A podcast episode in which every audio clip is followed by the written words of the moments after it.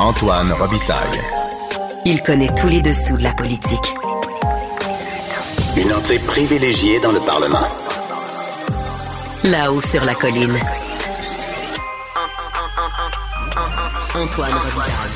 Bon mercredi à tous. Aujourd'hui à l'émission avec l'indépendante Marie-Claude Nichols, euh, députée de Vaudreuil, accessoirement avocate en droit de la famille. On parle de la gestation pour autrui, du refus de la pluriparentalité, toutes ces nouvelles notions donc qu'aborde le projet de loi 12 et pour lequel les consultations ont commencé aujourd'hui.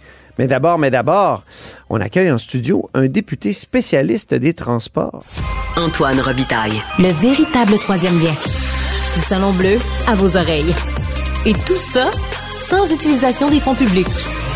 Qu'est-ce qui se passe avec le projet de troisième lien du gouvernement Legault? Euh, Tout le monde se pose la question actuellement, puis on va parler à un de ses promoteurs principaux. Non, c'est une blague.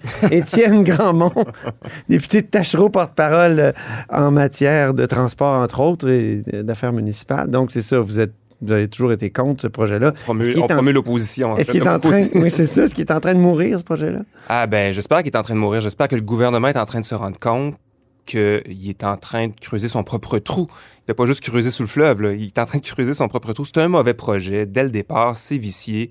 On n'a jamais eu de démonstration qu'il y avait un réel besoin. On comprend qu'il y a des gens qui le veulent, mais des gens qui l'utiliseraient s'il s'ouvrait demain matin, sans compter sur l'étalement urbain qui est appréhendé, euh, associé à une nouvelle infrastructure de transport. Euh, donc, il n'y a jamais eu une évaluation des besoins. Puis, évidemment, aussi, on n'a jamais évalué c'est quoi les opportunités qu'on a, c'est quoi le type de projet qui pourrait répondre à ça. La CAQ a tout le temps mis ça de côté, elle s'est entêtée. C'est un projet très idéologique pour la CAQ. Les, euh, les études sur la qualité de l'air à Québec, est-ce que c'est ça qui, est en train de plomber finalement ce projet-là? Parce que ça serait assez polluant comme projet, troisième lien. C'est clair. Puis ben, Même un- des autos électriques. C'est hein? un, des, c'est un des éléments qui, d'après moi, commence à, à poser problème, même pour la CAQ. Là. Effectivement, la- quand la, la direction régionale de santé publique euh, de la capitale nationale sort, quand le directeur sort puis dit on, a, on remarque que pour la basse ville de Québec, puis même la haute ville de Québec, on a des enjeux de particules fines. Puis je le rappelle au bénéfice des, euh, des auditeurs, mais ces particules fi- fines-là sont rendues tellement fines qu'elles s'en vont jusque très profondément dans le cerveau, dans les poumons. Il y a des liens avec des maladies euh, importantes liées à ça.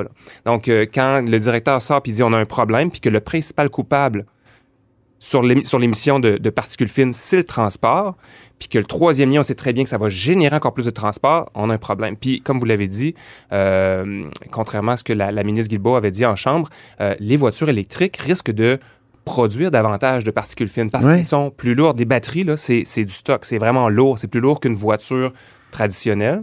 Euh, puis en ayant des voitures plus lourdes, on a des pneus plus larges aussi pour moins endommager la chaussée, je comprends.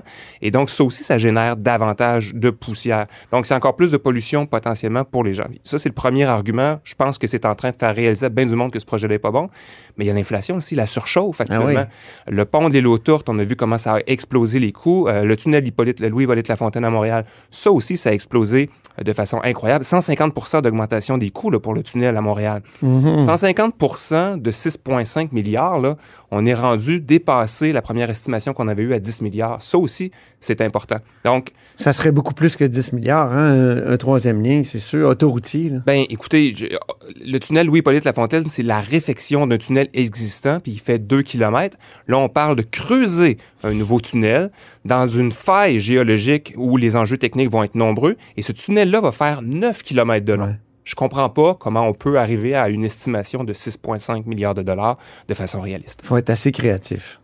Faut, faut ou euh, avoir beaucoup d'espoir. Mon- Ouais. J'ai entendu que l'espoir, c'était un choix. Euh, je sais pas s'ils croient vraiment qu'ils peuvent atteindre ce chiffre-là, euh, mais ça me semble complètement farfelu. Là. Mais euh, qu'est-ce qu'on fait à la place? Est-ce qu'il y aurait pas quelque chose à faire? Parce que Québec solidaire, à un moment donné, a dit avec Catherine Dorion, votre prédécesseur dans Tachereau, on est parlable pour un projet qui serait entièrement consacré au transport en commun.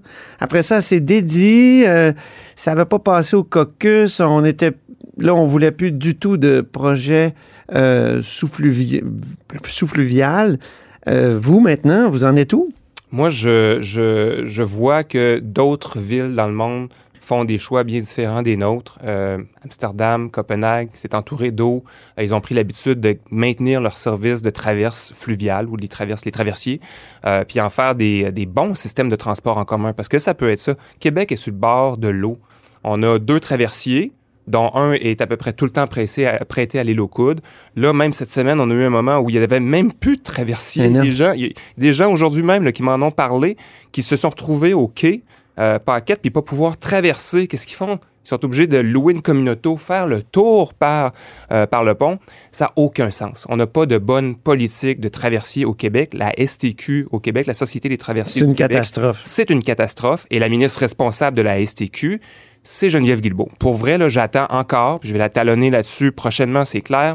Euh, j'attends une vraie politique de développement euh, et de maintien des actifs de nos traversiers au Québec. Ça, c'est vrai à Québec. Il n'y a pas un Mais- chantier naval là, demandez- qui est ben toujours oui, à la plus, recherche de contrats? Demandez, demandez à Pascal Bérubé qu'est-ce qu'il pense de la traverse, de la traverse Matane, euh, à Matane de son côté, puis plus loin encore, c'est hallucinant comme ça ne fonctionne pas bien. Et oui, effectivement, on en produit. Ça, c'est vrai comme pour tous les transports en commun. Le jour où on investit dans le transport en commun plutôt que dans l'industrie automobile, c'est trois fois plus d'argent qui revient au Québec. On produit au Québec des tramways, des métros, des bus, Mm. des vélos et des traversiers. Donc, la réponse, euh, quelle est-elle pour Québec solidaire? Des traversiers seulement? Euh, L'idée de, de faire passer le tramway, mettons, en dessous du fleuve, euh, est-ce que ça serait complètement fou?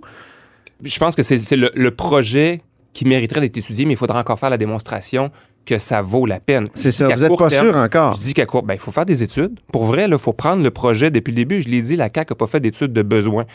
Constatons le besoin, euh, voyons comment on veut développer les vies dans ce secteur-là, comment ça peut effectivement aider des gens à se déplacer. Si le traversier est, amplement suffisant pour l'instant, augmentons la traverse, augmentons la fiabilité du traversier. Si on pense qu'on veut développer, ben, étudions d'autres scénarios, mais il faut toujours avoir un rapport euh, coût-bénéfice. Nous autres, ce qu'on a proposé en campagne électorale, c'était le retour du SRB qui permettrait de faire en sorte qu'à Lévis, les gens se, déplacent de façon plus écologique. C'est beaucoup axé autour du transport euh, automobile là, du côté de Lévis. Il y a juste 4% des gens de là-bas qui prennent le transport en commun, ce qui est très, très faible. Euh, et euh, ce puis aussi, prenons pour acquis que la ville de Lévis est de moins en moins une, juste une banlieue de Québec. C'est aussi une ville qui a sa propre dynamique de déplacement à l'intérieur de, sa fron- de ses frontières. Donc, il y, a, il y a- il y a un besoin de, de- de développer du transport en commun, même du côté de Lévis. Puis après ça, faire une bonne connexion, évidemment, avec le tramway, ça, ça, ça va de soi. Là. Mais pour ce qui est de l'Est, là, pour l'instant, il y a peu de besoins exprimés. Mais commençons donc par réparer, avoir des bons traversiers fiables, fréquents, peut-être plus rapides aussi. Là. Oui, c'est ça. Euh, le, le- le tramway, vous y avez travaillé, vous, sur le projet de tramway, euh, vous le connaissez bien. Est-ce que, est-ce que vous êtes satisfait avec ce que vous avez vu dans le, dans le budget hier? Euh, ben, ce que je vois, c'est que le projet est toujours en planification, à ma Ouais. compréhension. Donc, euh, on se réserve des sommes pour être capable d'avancer le projet prochainement. Euh, la ville n'a pas soulevé non plus. là. je pense que dans son calendrier, les choses suivent son cours. Il y a des travaux préparatoires. Ils ont en masse euh, d'argent pour être capable de continuer à avancer le projet. On a très, très hâte du côté de, de voir, dans le fond, du côté de la ville aussi, les appels d'offres. En fait, le dévoilement des enveloppes là, pour connaître effectivement le prix là, des, à des différents soumissionnaires. Mais je suis content de voir que la ville, en tout cas, ne semble pas du tout alarmée de ce côté-là. Content de voir aussi que ce projet-là continue à avancer. Moi, c'est ce qui est important. Ce projet-là, il est bon. Il va répondre à des besoins de déplacement. On a fait la démonstration que c'était le bon projet pour la ville de Québec euh, et qui, à terme aussi, va permettre à la fois de densifier la ville, mais de réduire nos émissions de gaz à effet de serre. Pour revenir à la qualité de l'air à Québec, euh, vous, comme député de Tachereau, est-ce que ça vous inquiète? Est-ce qu'il ne faut pas euh, travailler aussi sur les foyers, foyers d'ambiance puis le, le chauffage au bois?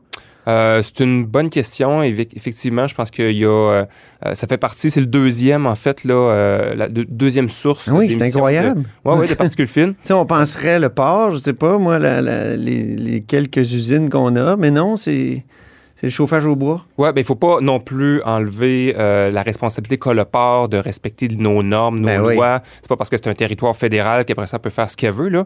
Euh, Il y a déjà eu des tentatives aussi pour l'assujettir aux normes Ça québécoises. n'a pas marché. Ça n'a pas fonctionné. Ça, c'est du fédéralisme, ça. Ouais, je suis assez d'accord avec vous. Fédéraliste dominateur. Non, non, mais c'est ça, ils sont, sont chez nous, ils sont sur Ouais. notre territoire, ils sont dans un, un terrain dit fédéral. La pollution s'en va en territoire québécois. Mm. Puis ils ils ont pas à suivre les normes québécoises. Il y a quelque chose qui, pour vrai, là, euh, m'épate complètement. Comment on peut, par contorsion mentale, arriver à trouver que ce raisonnement-là a du sens? Puis les foyers, les fours à bois, les, les, euh, je veux dire, le, le chauffage au bois, Ben, c'est sûr que c'est une source d'émissions euh, importante de particules qu'est-ce qu'on peut fines. faire? Euh, ben, les villes sont en train de réfléchir à avoir des, des, des mesures de contrôle, évidemment. On voit la ville de Montréal, je sais que la ville de Québec réfléchit aussi. Mais à un moment donné, si on veut se donner des environnements sains, il va falloir évidemment trouver des solutions pour que on on ait plus de ces sources-là. Est-ce que des technologies qui font en sorte que les gens vont pouvoir continuer à avoir un foyer au bois, avoir de l'ambiance?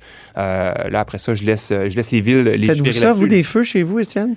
Euh, à l'occasion, pas chez moi tant que ça, mais je suis un amateur de, de, de camping, évidemment, donc Ah. j'en fais plus en mode plein air. C'est ce plein de particules fines. Ouais, mais on est plus dans un environnement extérieur, on est loin des... Tu sais, c'est la concentration, hein, c'est la quantité, puis le moment aussi.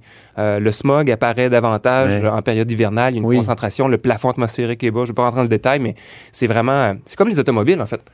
L'automobile, quand on est juste une personne à l'utiliser, il Oui, oui. n'y a pas de problème. Le problème, c'est que... Je vous ai déjà entendu monde- dire, il y a trop de monde qui savent que c'est pratique. Ouais, ouais, exactement. Tout le monde a la même bonne idée en même temps. À un moment donné, ça devient un problème, une bonne Ouais. idée des fois aussi. Là. Euh, parlons logement maintenant. Dans, le- dans le budget, ça a soulevé beaucoup d'insatisfaction dans les villes. Qu'est-ce qu'il aurait fallu donner euh, pour le logement euh, euh, aux villes? Ben, il aurait fallu donner des réponses parce que les villes sont, sont, sont toutes prises avec l'enjeu du logement. Euh, on a des enjeux d'itinérance, on a des enjeux euh, de, de, de, de, de, de crise du logement qui est extrêmement importante. Euh, les loyers explosent. Il y a un taux d'inoccupation qui est particulièrement bas, surtout pour les grands logements, les logements familiaux au centre-ville particulièrement, mais, Mm. mais même plus loin, dans la banlieue, c'est vraiment compliqué. Il y a, un- il y a un- il y a- il y a vraiment une grande difficulté que les gens vivent à pouvoir accéder à un logement qui soit, qui soit décent, qui soit à prix raisonnable. Euh, la solution pour nous, c'est d'offrir du logement social, euh, en développer sous toutes sortes de formes. Des fois du logement social subventionné, des fois du logement plus abordable, coopératif, euh, du logement qui va permettre aussi des fois de répondre à des besoins plus spécifiques. Euh, il y avait dans l'ancien programme Axélogie là, des volets de financement qui étaient réservés pour des clientèles, des personnes avec des enjeux de santé mentale, par exemple, des enjeux des femmes victimes de violences conjugales, par exemple. Bon, il y avait tout ça dans ces programmes-là. Et les besoins sont grands. La Ville de Québec demandait 500 logements sociaux, du financement pour 500 logements sociaux par année. Oui, Là, on a obtenu 1500 pour l'ensemble du Québec, c'est ça. euh, ce qui est nettement insuffisant. Et en plus, Est-ce qu'il euh, faudrait prendre les 15 millions du, euh, du- du- des pistes cyclables que, que Québec a obtenues puis le mettre sur le logement? je pense pas qu'il faut déshabiller une bonne idée pour en rhabiller une autre, là, euh, pour euh, euh, paraphraser un peu la, la- la Oui. bonne vieille expression. Euh, non, mais je veux dire, on a choisi de faire des, des baisses d'impôts. On a choisi de faire des baisses d'impôts qui, malheureusement, pour bien du monde, euh, ne sera pas utile tant que ça.